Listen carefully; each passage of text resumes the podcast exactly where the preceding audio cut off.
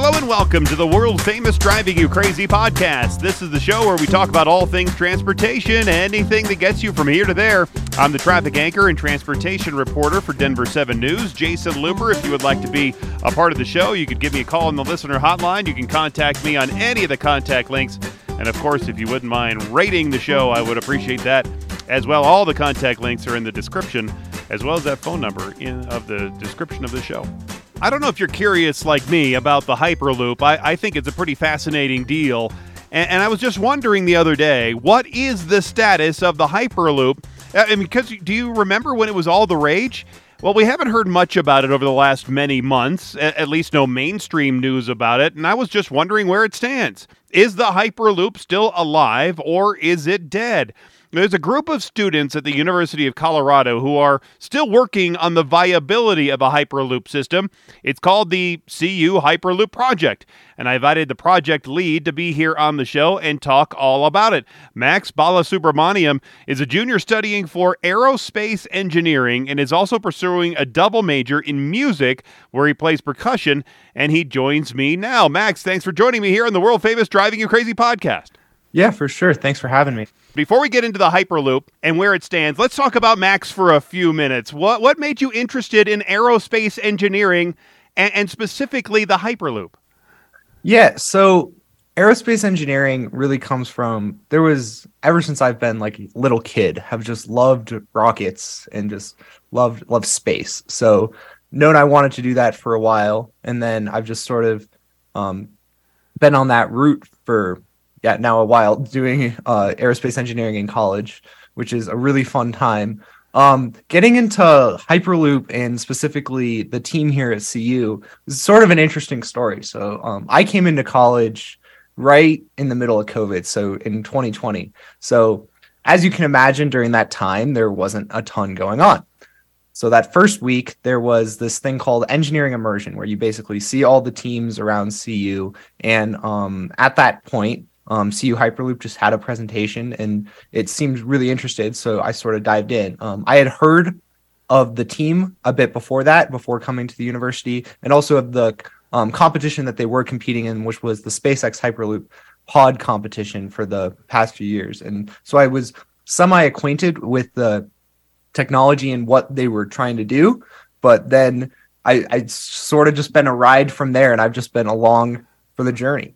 But you know, space is is so much different than on Earth Hyperloop. It, it, seems like there there's some similarities there because they're both emerging and advanced technologies, but one is, is trying to calculate how you're going to get from from here to out there and stay out there safely, and the other one is to how to get from here to there fast. Yeah, you'd actually be surprised how similar they are. Um, space is very complicated. There's a reason why um, rocket science is like used as a really complicated thing in everyday culture. But believe it or not, um, hyperloops technology and transportation, and then especially what we're doing now, um, digging tunnels, is even more complicated and or on the same level because you're still dealing with really large systems that all have to work and in a lot of cases you're also you have to have a human out of the loop on controls like an astronaut doesn't fly the spaceship.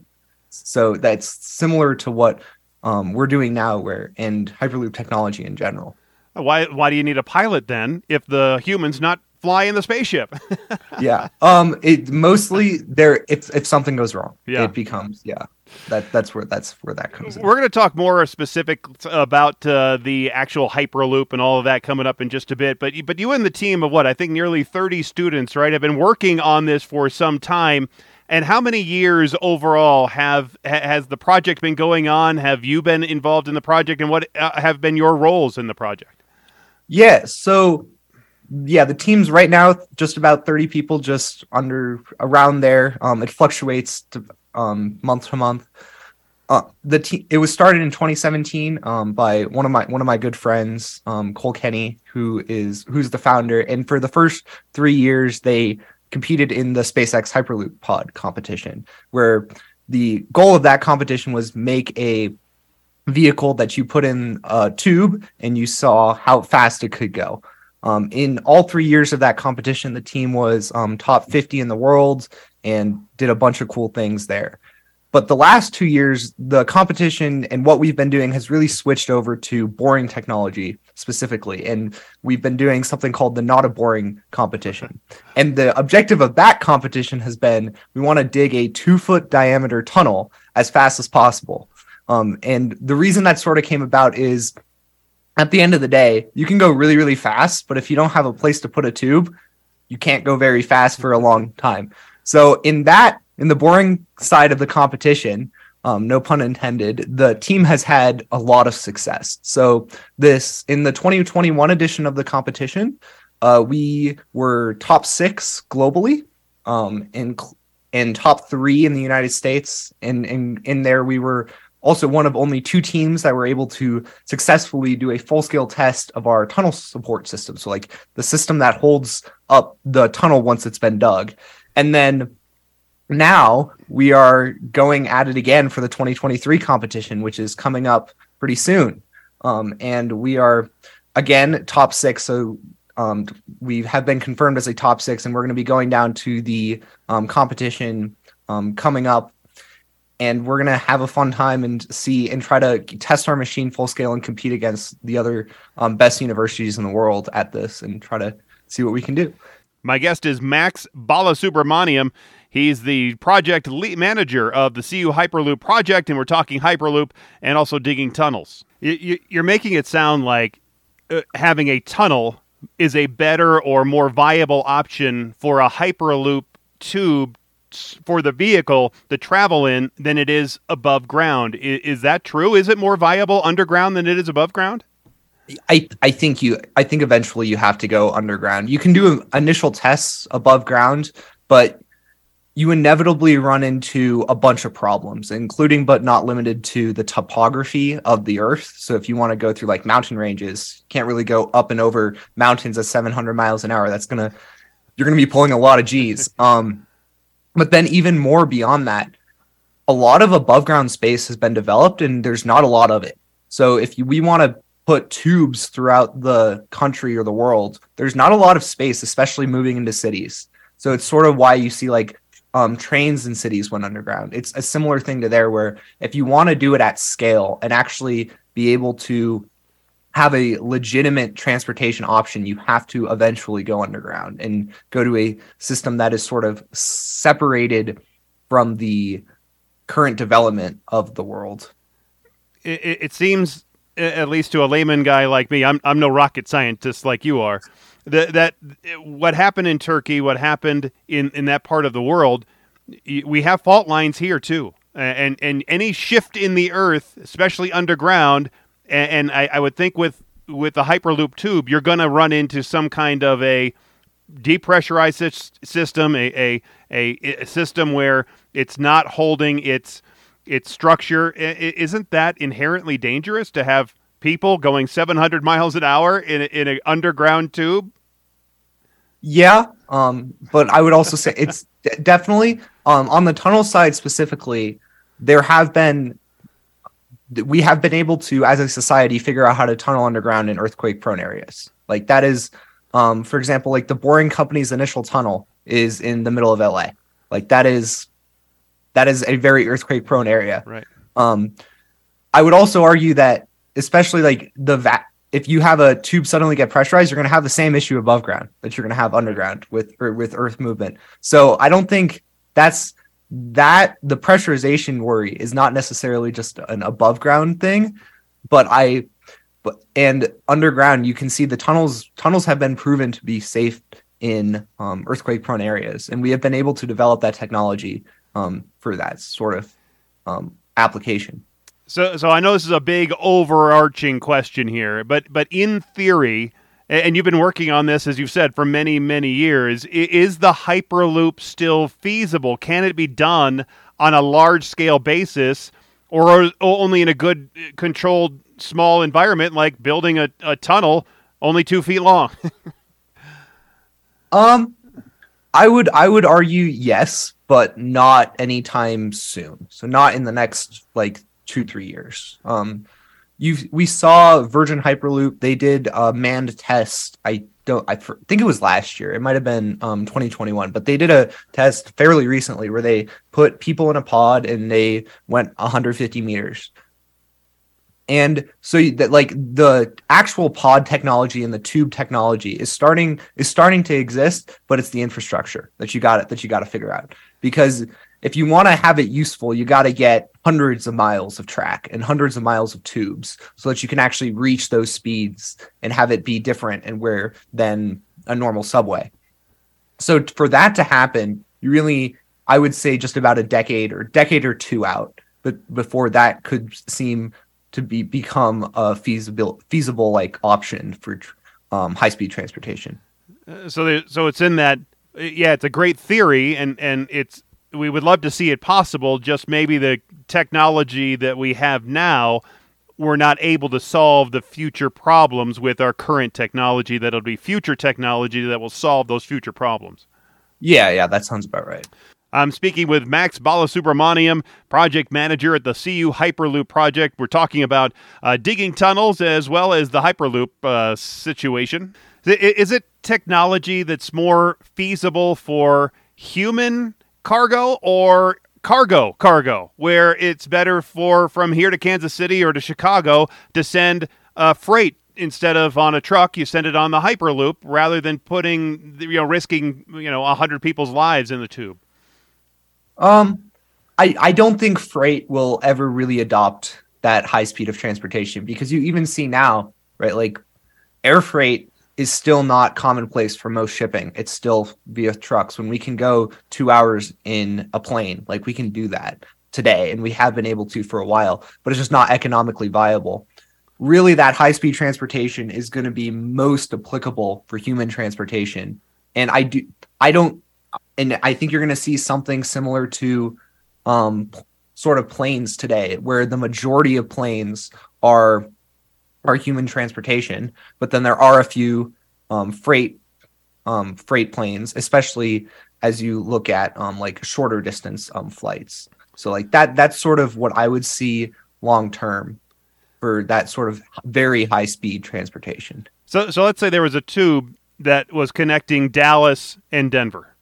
Mm-hmm. And it, it, would take, let's say, uh, uh, maybe an hour and a half. You would think something like that in, in travel time. Is, is that I do not, unfortunately, have an exact estimate, okay. but that's that's that sounds about on the order All of. Right, let's say it's about an hour and a half. Uh, and, and so you really could have Amazon personal deliveries where uh, uh somebody has a fulfillment center in, in one place, uh, actually take a load of goods, get on the Hyperloop, then if it's just for people, and then uh, Hyperloop down to Dallas, deliver it to that guy in three hours, and then be back into Denver and do the same thing over again, right? Yeah, you could. Again, I don't think that's going to be an economically viable solution because there's there's we have seen how to do that sort of same day delivery with current technology and i don't think that having that really really high speed transit necessarily changes um the high the majority of freight yes there are going to be like applications like for example like organs like getting organs across the country that could be a very good application of the technology but for most freight like ordering something off amazon i feel like most of us are already good enough with two day shipping yeah, right. or now one day shipping right. where it's like we don't really need in like 30 minutes so uh, how, how do you get over the scariness factor if it's going to be used mostly for human use to encourage somebody I'm, I'm always thinking about my mother-in-law and, and to convince her that hey we, we want to take you to chicago or we want to take you to uh, uh, st louis get in this metal tube that's going 700 miles an hour, and, and how can I reassure that she's going to be safe? I, I think it, it's it's very similar to a plane, right? Um, you you have to you have to prove it. You have to prove it. You have to have the proven safety track record. Um, today, flying is much less dangerous than driving, but people still have the irrational fear yes. of getting on an airplane and flying across the country. So some of that, right, you're not going to be able to get rid of. But you have to you have to keep it safe and you have to have the proven um, safety records. A lot of that, the scary thing right now, I think, that people are probably worried about is the pressurization of the tube. Yeah. That is going to be something that you just have to figure out and make sure that any leaks, you don't have catastrophic blowouts, like things on that nature, so that it is a safe technology and safe for people to get on. Then is it one of those systems where instead of you you have a pure vacuum, could you have a partial vacuum and it, so you're not at 100% but you're at 50% and it's good enough? Yeah, you could. Um there is not nothing's ever really a pure vacuum on earth anyway. So it's just how much of a vacuum do you really want to create and you're totally right that you could have a less strong vacuum because really what you're trying to do is just get rid of air resistance. So the less amount of air there is in the tube, the less energy you're requiring, the less hot the tube gets. Everything gets easier in a vacuum. But yeah, so you could do a partial vacuum. There's there's some I would assume some physics limitations of how high you can physically get that vacuum before you get like heating, um, especially with um, the wall effects of the tube. But beyond that, yeah, you could there there is a lot of room to play around with um, on on that front. Uh, uh, you know, again, not being a, a rocket scientist, uh, it aren't doesn't the current mix of air of you know nitrogen and oxygen and, and whatever else is in our atmosphere here it, isn't that a a more dense mix than let's say filling the tube up with helium Couldn't we just do that and then send you know the high talking people all the way through the tube to chicago um technically yes yes because air resistance is um, it's a function of the density of the atmosphere. So yes, you could do that. That will never happen because helium is so rare. Like if you're even like I don't know, helium is in short supply for MRI machines. You're not going to be able to fill a 700 mile long tube with it. okay, and, and and obviously living at altitude as we do, we know that the air is less dense here than it is at sea level. So you have to deal with those issues too, and not not just uh, you know trying to dig underground in in uh, L.A., but going from here to Los Angeles. Obviously, you have the terrain to deal with, even if you're underground. But then you also have the air pressure to deal with between here and there. Yeah, it's if you're if you're doing a if you're doing any sort of vacuum system, you can look at something like the space shuttle tires, for example. People people always wonder how did they not pop? Well, those tires were at like 80 psi. So the actual difference between being in a vacuum where your ambient is like 40 psi and a vacuum where your ambient is like 14 psi, not it's it's a difference, but it's not enough that it makes makes the system fail. So it's it's one of those things structurally where I don't think the air pressure specifically in altitude will be a huge um, impact, but definitely yeah, terrain going through having go- to go through stuff everything from like soft sandstones down to like the sand the sandy um, rock you might find out by LA to like the hard granite of the Rockies. Like yeah, you could you will definitely have to have some o- overcome some issues to be able to solve some of those issues yeah, things. exactly. And, and, and maybe you can correct me if I'm wrong, but I heard somewhere that those balloons, that same air pressure uh, system, the, the, balloons that were flying over uh, the United States, right, the the spy balloons, whatever, uh, that this happened. It was years ago that. Uh, Canada s- spotted one. They they shot like a, a thousand rounds into it, and it never descended because of the air pressure inside and outside the balloon, it, like the gas, the the helium or hydrogen gas, whatever was holding it up it just said uh, we're good in here. We, we really don't want to go out of these holes just because of the way that gas was reacting with the outside air and the air pressure up at, at like 40,000 feet. Yeah, I, I haven't heard of that exact story, but that would make sense as a lot of, especially weather balloons or um, zero pressure balloons, where the actual pressure inside the balloon is the exact same as the pressure outside of the balloon. So you can't just shoot it with a, you know, shoot it full of holes and then it's going to come down. It's not going to uh, pop like that, like a uh, like a fabric balloon would. Let's say, the, you know, the Great Race comes to mind. That movie. I don't know. Maybe it's too too old for you, but you know, a balloon movie. How about uh, 80 Days Around the World or whatever that was, where they shoot a, a hot air balloon where it would descend. Yeah, for sure. yeah. My guest today is Max Balasubramaniam. He's a project manager at the University of Colorado, working on the Hyperloop project. All right, so how do we prevent any kind of sabotage with with a I think that's a big worry for a lot of folks. The wear and tear, the changes in temperature, any forces of nature that that might cause a breakdown whether it's in the tube itself or the vacuum system or, or anything. Is it better maybe just to uh, uh, just just not put people in there and and and just just try it I, I don't know all by itself for a while and just see how it works yeah especially so on the on the sabotage front there there are things you can do but those are I, I am not I have not I have not no clue what those are because I've I've been working on the engineering side of yeah. um, some of the technologies, not not the like social social implications of it. Um, on the weather side, that's another thing that you really gain from going underground because suddenly if you're underground, you see it with um, geothermal systems and stuff like subways. They're not getting wrecked nearly as much by like large large windstorms or it's like trees falling over isn't going to damage your tube because you're underground um so that that's sort of you get some of the stuff there and beyond that you just design the system to be able to withstand everything you expect with a high margin so that you aren't at risk of it breaking um and you, and that's just how you do good public infrastructure where does the Hyperloop stand nationally? Do you know? Are, are, are there companies that are still officially working on it? Is it Virgin? Is it uh, Elon Musk's deal? Is it? I mean, are there still companies that are actively putting money into this thing and building track and trying to figure it out more than what you guys are doing? Yeah, yeah. There are definitely a lot of companies um, in the U.S. Um, Virgin Hyperloop is the big one right now. Um, the Boring Company is also doing a bit of stuff with Hyperloop transit specifically, but they are right now much more focused on tunneling technology.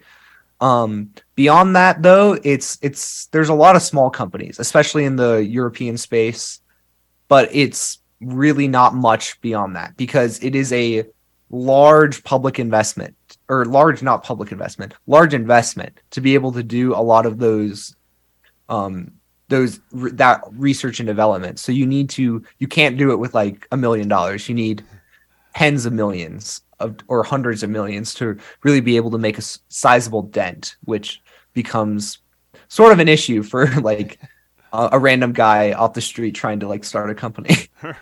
right, well, that's a lot of money even for the you know Jeff Bezos and Elon Musk and and Richard Bransons of the world. Yeah, yeah. yeah. Uh, where in the United States? would it be most viable? Uh, w- is there a certain part of the country that is more viable, especially if it's underground, because the soil in Florida is so much different than the soil in Tennessee than it is going to be in Michigan or up in the Northeast. Yeah, so that again becomes less. That's less of a technical hurdle and more of a social hurdle because what you want to do is you want to decrease the time of travel. So on areas like within cities, it won't make sense because you won't be able to get up to speed. But on cities that are just a few hundred miles apart, so we're not talking like LA to um, New York. We're talking stuff like LA to San Francisco, like that, where it's like 600 miles and you can do it and you can have a reasonable transit time where your total transit time is less than going to an airport, getting on a plane, going through all security and doing that and going through there. Specific, if I remember correctly, the estimated range is it's best between like three to 700 miles is where it's most ideal. So you're talking areas such as the east coast of the United States, the west coast of the United States, and then really connecting areas like Denver to like Kansas City, Denver to Salt Lake City, like those medium short term flights that are still like an hour flight, but now you're but you have to get there two hours before you have to spend the inevitable hour after getting your baggage and doing all that. You can now get this down to like an hour of total transit time, which would be which is which saves people a lot of time. I, I think Max, you're being a little naive that that there's not going to be some kind of a government TSA deal where they're not going to let you bring you know a, a full size water bottle uh, onto the Hyperloop, even if you're going from let's say Dallas to Houston. yeah, yeah, I could. Yeah, you could. I could definitely see that happening. and, and how do you deal with if, if you're going? If let's say it goes up to uh, 700 miles an hour. If you're going, let's say, on a short trip from uh, Tampa to Miami, and you have a, a route that, that goes that way. Uh, how do you speed up that fast and then slow down that fast? I mean, by the time you get up to 700 miles an hour, it's time to slow down again. Yeah, so that's why the short distance doesn't work. Is because you physically can't get up to that 700 miles an hour.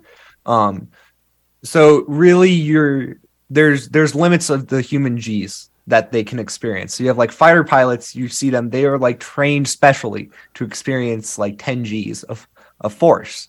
So normal people can't do that. So we're gonna have you have to make the acceleration and deceleration curves pretty pretty shallow, which is why those short distance transportations just don't really work because you might only get up to say like 100, 200, 300 miles an hour in that distance where you're not actually getting the full benefits of the technology.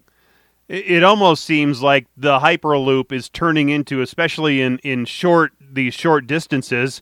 Let's say I'm going from Atlanta to Nashville. It's almost turning into a bullet train, little yeah. short bullet trains, more than an actual hyperloop with a tube that is vacuumed, so I can go a lot faster. Yeah, yeah, that's definitely normal bullet trains are definitely the way to go for public transit um, in the United States, especially between close cities. Like that is that is unequivocally the best way to do mass public transit. And, and do you think that's being worked on? Is it something that you think is going to happen relatively in the next 10, 15, 25 years? I don't know. I hate to be I hate to be sort of pessimistic, but looking at like California, like they've tried to put one in between San Francisco and LA, and that's over budget decades delayed. Like this country has not been good at doing that sort of mass public transit. So I I don't know, unfortunately, if we will ever truly see the like European style transit system where you can hop on a train, go three hours at 200 miles an hour, and like be in a new city. Like I don't know if that'll ever be the case here.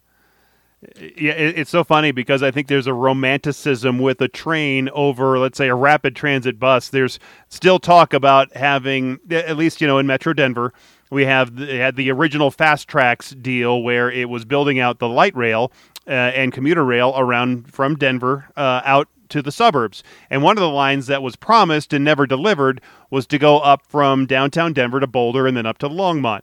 And they're still talking about this they have the infrastructure for a, a, bus rapid transit, and it would be a lot cheaper. But they're still talking about a train because I think people just have that romanticism with a train more than they do with a bus. yeah, yeah, especially because then you're you're not sitting in traffic when you have the inevitable Denver two hours of traffic on 36. So yeah, like and it's probably going to be the same with any kind of a hyperloop system. Uh, there, there's going to be a romanticism, I would think, over that over, let's say, even uh, jumping on an airplane, even if you could do it regionally from, you know, a smaller airport like the Rocky Mountain Metro Airport up there in Broomfield, and, and you would fly to, uh, let's say, Albuquerque. Yeah, yeah, for sure. So what you, you, said you guys are working right now more uh, less than less on the hyperloop actually thing and, and more on the uh, tunneling thing. So how is yeah. that going and, and what are some of the challenges that you have faced or had to overcome so far with with your tunneling projects? Yeah, so tunneling is hard and tunneling is expensive. That's the big thing. So right now, if you want to tunnel a mile in the United States, you got it normally costs about 4 to 500 million dollars. Wow. Um, we are we do not have that type of money. We are college students, and even so. yeah. So we're operating on a shoestring budget right now. We're just under a hundred thousand dollars that we've been able to fundraise, which has been hats off to our team for being able to pull all that in. But even there, so we're competing against teams that have like million dollar budgets. So that has been one of our biggest challenges is in the in engineering right you you can have money you can have time and you can have really good talent. And we have been really fortunate that we have really good talent because we don't have a lot of money and we don't have a lot of time. So that's so we've been toward, sort of shoehorned into doing some really innovative ideas. Um one of the other problems just becomes inevitably it's it's a lot it's a lot of stuff that you just that hasn't been done before. So one of the things that we are really trying to do this year is steer underground. So we're currently targeting a 20 meter turn radius with our machine, which allows us to do a really tight turn that is just unheard of in the tunnel boring space. And that hasn't been done. So we've had to come up with both new control systems and adapt stuff from other industries, and then also have to use some innovative ideas to make everything fit because we are we're small. Like we're yeah. two feet diameter. That sounds but we're like 13 feet long but you our forces that we're experiencing like at our max expected depth which is just just over six feet down we're expecting over 15,000 pounds of soil wow. to go on our machine. So having to design for all that and then also having to put a giant motor at the front that can dig all that dirt um, that's been a that's been a challenge there. And then just constructing the machine. Like we've we've we've had a fun time. Right now we're we're in the middle of construction and um, testing. But there's there's a lot of th- you don't know what you don't know until you until you find out you don't know it. Which is an interesting an interesting saying but like it's totally true. Like you you're going to find the problems as they appear. So having to solve those and really come up with solutions on the fly that will work. And at the end of the day we're just we're just following physics principles more than anything. We're not we aren't we aren't experts who have been doing this for like 20 30 years. We've we're relatively new to the field but with that we're bringing a new perspective. So our team is made up of engineers from all over the college. So we've got aerospace engineers mechanical engineers we've got civil engineers on our team. Uh, we've also got a bunch of um, computer science um, computer scientists who are doing a lot of our software development. So we have this sort of hodgepodge of ideas that when we really put our heads together, we're able to solve these complex issues. But more than anything, it's just it's figuring out the scale and figuring out how to do everything while save on a shoestring budget. well, you, well, look, you got Coach Prime up there right now, so maybe he can do some uh, name, image, likeness uh, deals for you guys. uh, you know, he, he's good at recruiting, so maybe he can maybe he can help bring some money into your program yeah, yeah, uh, yeah. We we that that would that would be that would definitely be cool. I'm speaking to Max Balasubramaniam. He is the project manager at CU's Hyperloop project there in Boulder, Colorado, as they're working on uh, not really much Hyperloop right now, but more of the uh, the tunnels and digging. Are, are you guys actually digging? I mean, do you have a machine that's actually digging in the dirt? Are are, are you going like under Folsom Field, or, oh, I mean, where are you actually? Are, are, you digging under the comments? I mean, where are you digging in the in the ground? So right now we're in the development of our machine. So we developed for our 2021 competition. We developed a machine we found out what didn't work. We found out a few things worked really, really well, but more than anything, it was, hey, this system here doesn't exactly work as we thought. So we went back to the drawing board and we redid it. And now this year, we are currently we have a um, lab space out in Lafayette where we are actively constructing our machine. And then our goal is we're going to go down to our competition coming up soon and put it in the ground and dig. And So we're not digging at the current time, but we are d- actively developing the machine and really constructing it. Like we have right now, I think it's just about 12 feet long. Oh. and it's and so and we're putting a bunch of stuff in it so that in in a short period of time we are able to go down and have a really fun time and, and put our machine in the dirt and see how fast we can go. Well, wait, and you know, eh, Colorado, the state, has had a long history, hundred and fifty or so years of mining. And, and you can mm-hmm. see the old remnants of the mines as you're driving up into the mountains. Yeah. A- a- have you researched any of that history? Have you looked at maybe any of the techniques that they used in the past could maybe be used in now or in the future? Yeah, yeah, definitely. So a large part of our early and initial conceptual design was, like I said, trying to find everything from all sorts of industries and put it together. So how do you do things for autonomous navigation? And a lot of that came out of the actual the electric car space and the autonomous car space. But then we definitely looked into the mining aspect, especially on the um, cutting, like our excavation system side, where we're like, how do you physically cut dirt the best? Um, what's more what's really interesting about mining here in Colorado is it's a lot of hard rock. So like the mountain's really really hard we are actually more targeting a soft soil machine. So it's been a slightly different um, application, but we are still still have looked into that a lot.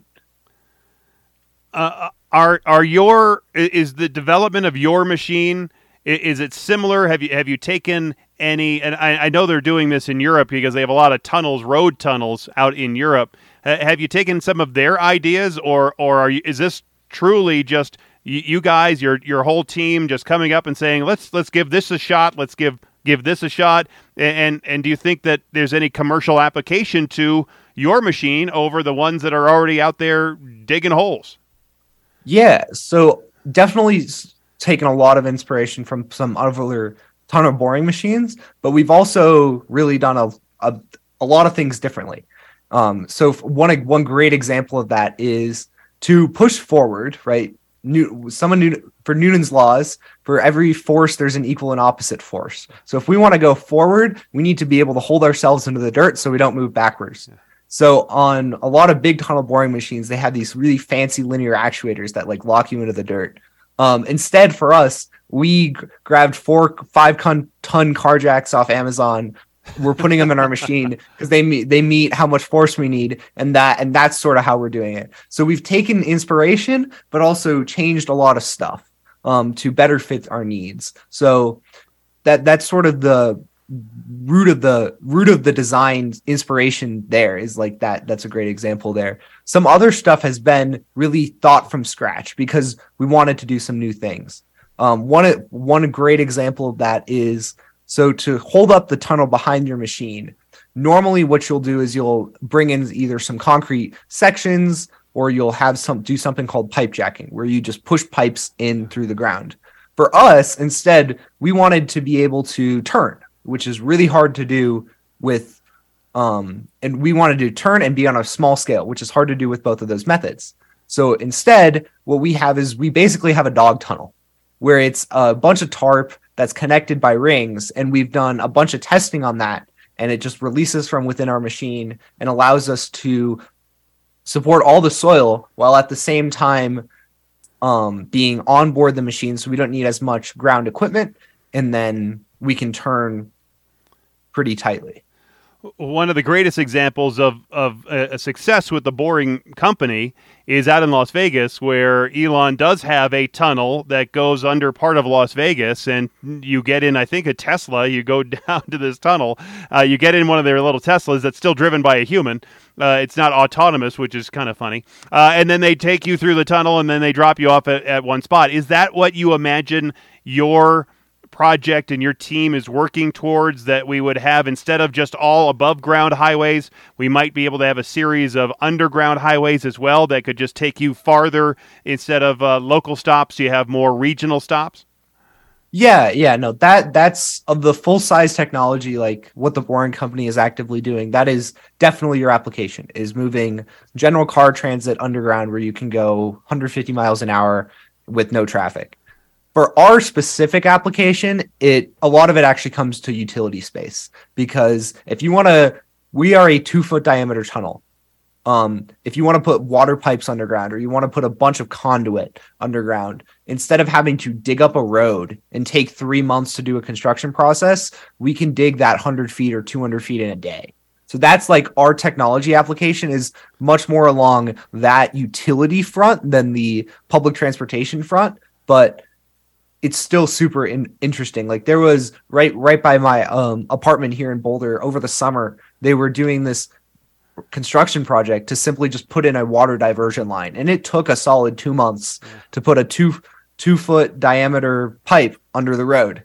We could we could do that in a weekend. So that's that's sort of the more direct application of the technology that we are currently developing. And then you think could could your technology then be used by a, a bigger company or, or maybe a, a, bigger team, and then make instead of a two foot tunnel, make a twenty foot tunnel, and then we could drive you know vehicles through there.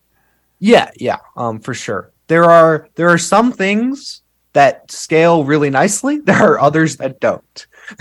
So but the core the core underlying concepts are definitely applicable to larger machines. Well max what's next for your team? Do you keep working on this? You you mentioned you're doing this deal in, in longmont and, and then what's uh, over the next six months one year two years you're going to be graduating here another year and a half and, and then what? You're like see ya i'm out and then you're going to be working in space stuff aren't you Yeah, yeah. Um, we'll we'll see what we'll see what ha- I have no clue what's happening for me personally long term. Um, for the team, uh, we have our competition um coming up this spring, so that'll be that'll be a fun time. We're gonna go out there. We're gonna learn a lot. We're gonna see how we do, and then we're gonna probably come back and we're gonna see what we can do next year. So take what we've learned from this year and see how we can improve our design and just keep going there and just really trying to both make better a better machine, but also keep keep making college engineering students really good at engineering, which is a the importance and the goal of the team at its roots. Right, right. Well, I'm a little bit more pessimistic now on the old Hyperloop. I think it was going to be cool. After talking to you, I, am more. Well, it, it, might happen. It's probably not going to happen, but uh, I probably not in my lifetime. yeah. maybe, maybe in yours because you're a much younger man. Yeah. All right. Well, Max, a, a project manager at uh, CU Hyperloop Project. Thanks so much uh, for being here. Thanks, thanks for your time and your insights, and and best of luck on your project. Yeah, thank you so much for having me. There goes one smart whippersnapper. I'm not old enough yet to say whippersnapper. I, I did put a link, though, to the CU Hyperloop project uh, and all their information in the description of this show. Uh, and so you can see that there. Uh, I must say again that I'm, I'm much less optimistic that uh, in my lifetime I, I will ever get to ride in a hyperloop system. Not, not not to get all morbid, but I was talking to one of our young report, morning reporters the other day, and I told her she has about the same number of years alive as I have left. Um, I always said if I make it to 80, that's great. If anything past that, it's bonus time. Uh, but I, I, would like to ride in that uh, tunnel, the Las Vegas uh, boring tunnel thing uh, the the Elon Musk tunnel in Las Vegas. Uh, I've seen videos, so it, it, I'm sure it's not that exciting. You just go down uh, this, you know, into, into this tunnel, and you get into a Tesla driven by somebody. Uh, down through a tunnel and then and then you come out the other side. So how exciting can that be? If you want to share any of your happier comments, uh, of course you can call the listener hotline 303-832 0217. Thanks again for being here. Thanks for listening. And until next time, I'm Jayson Luber, the traffic guy. Be safe, and as always, happy motoring.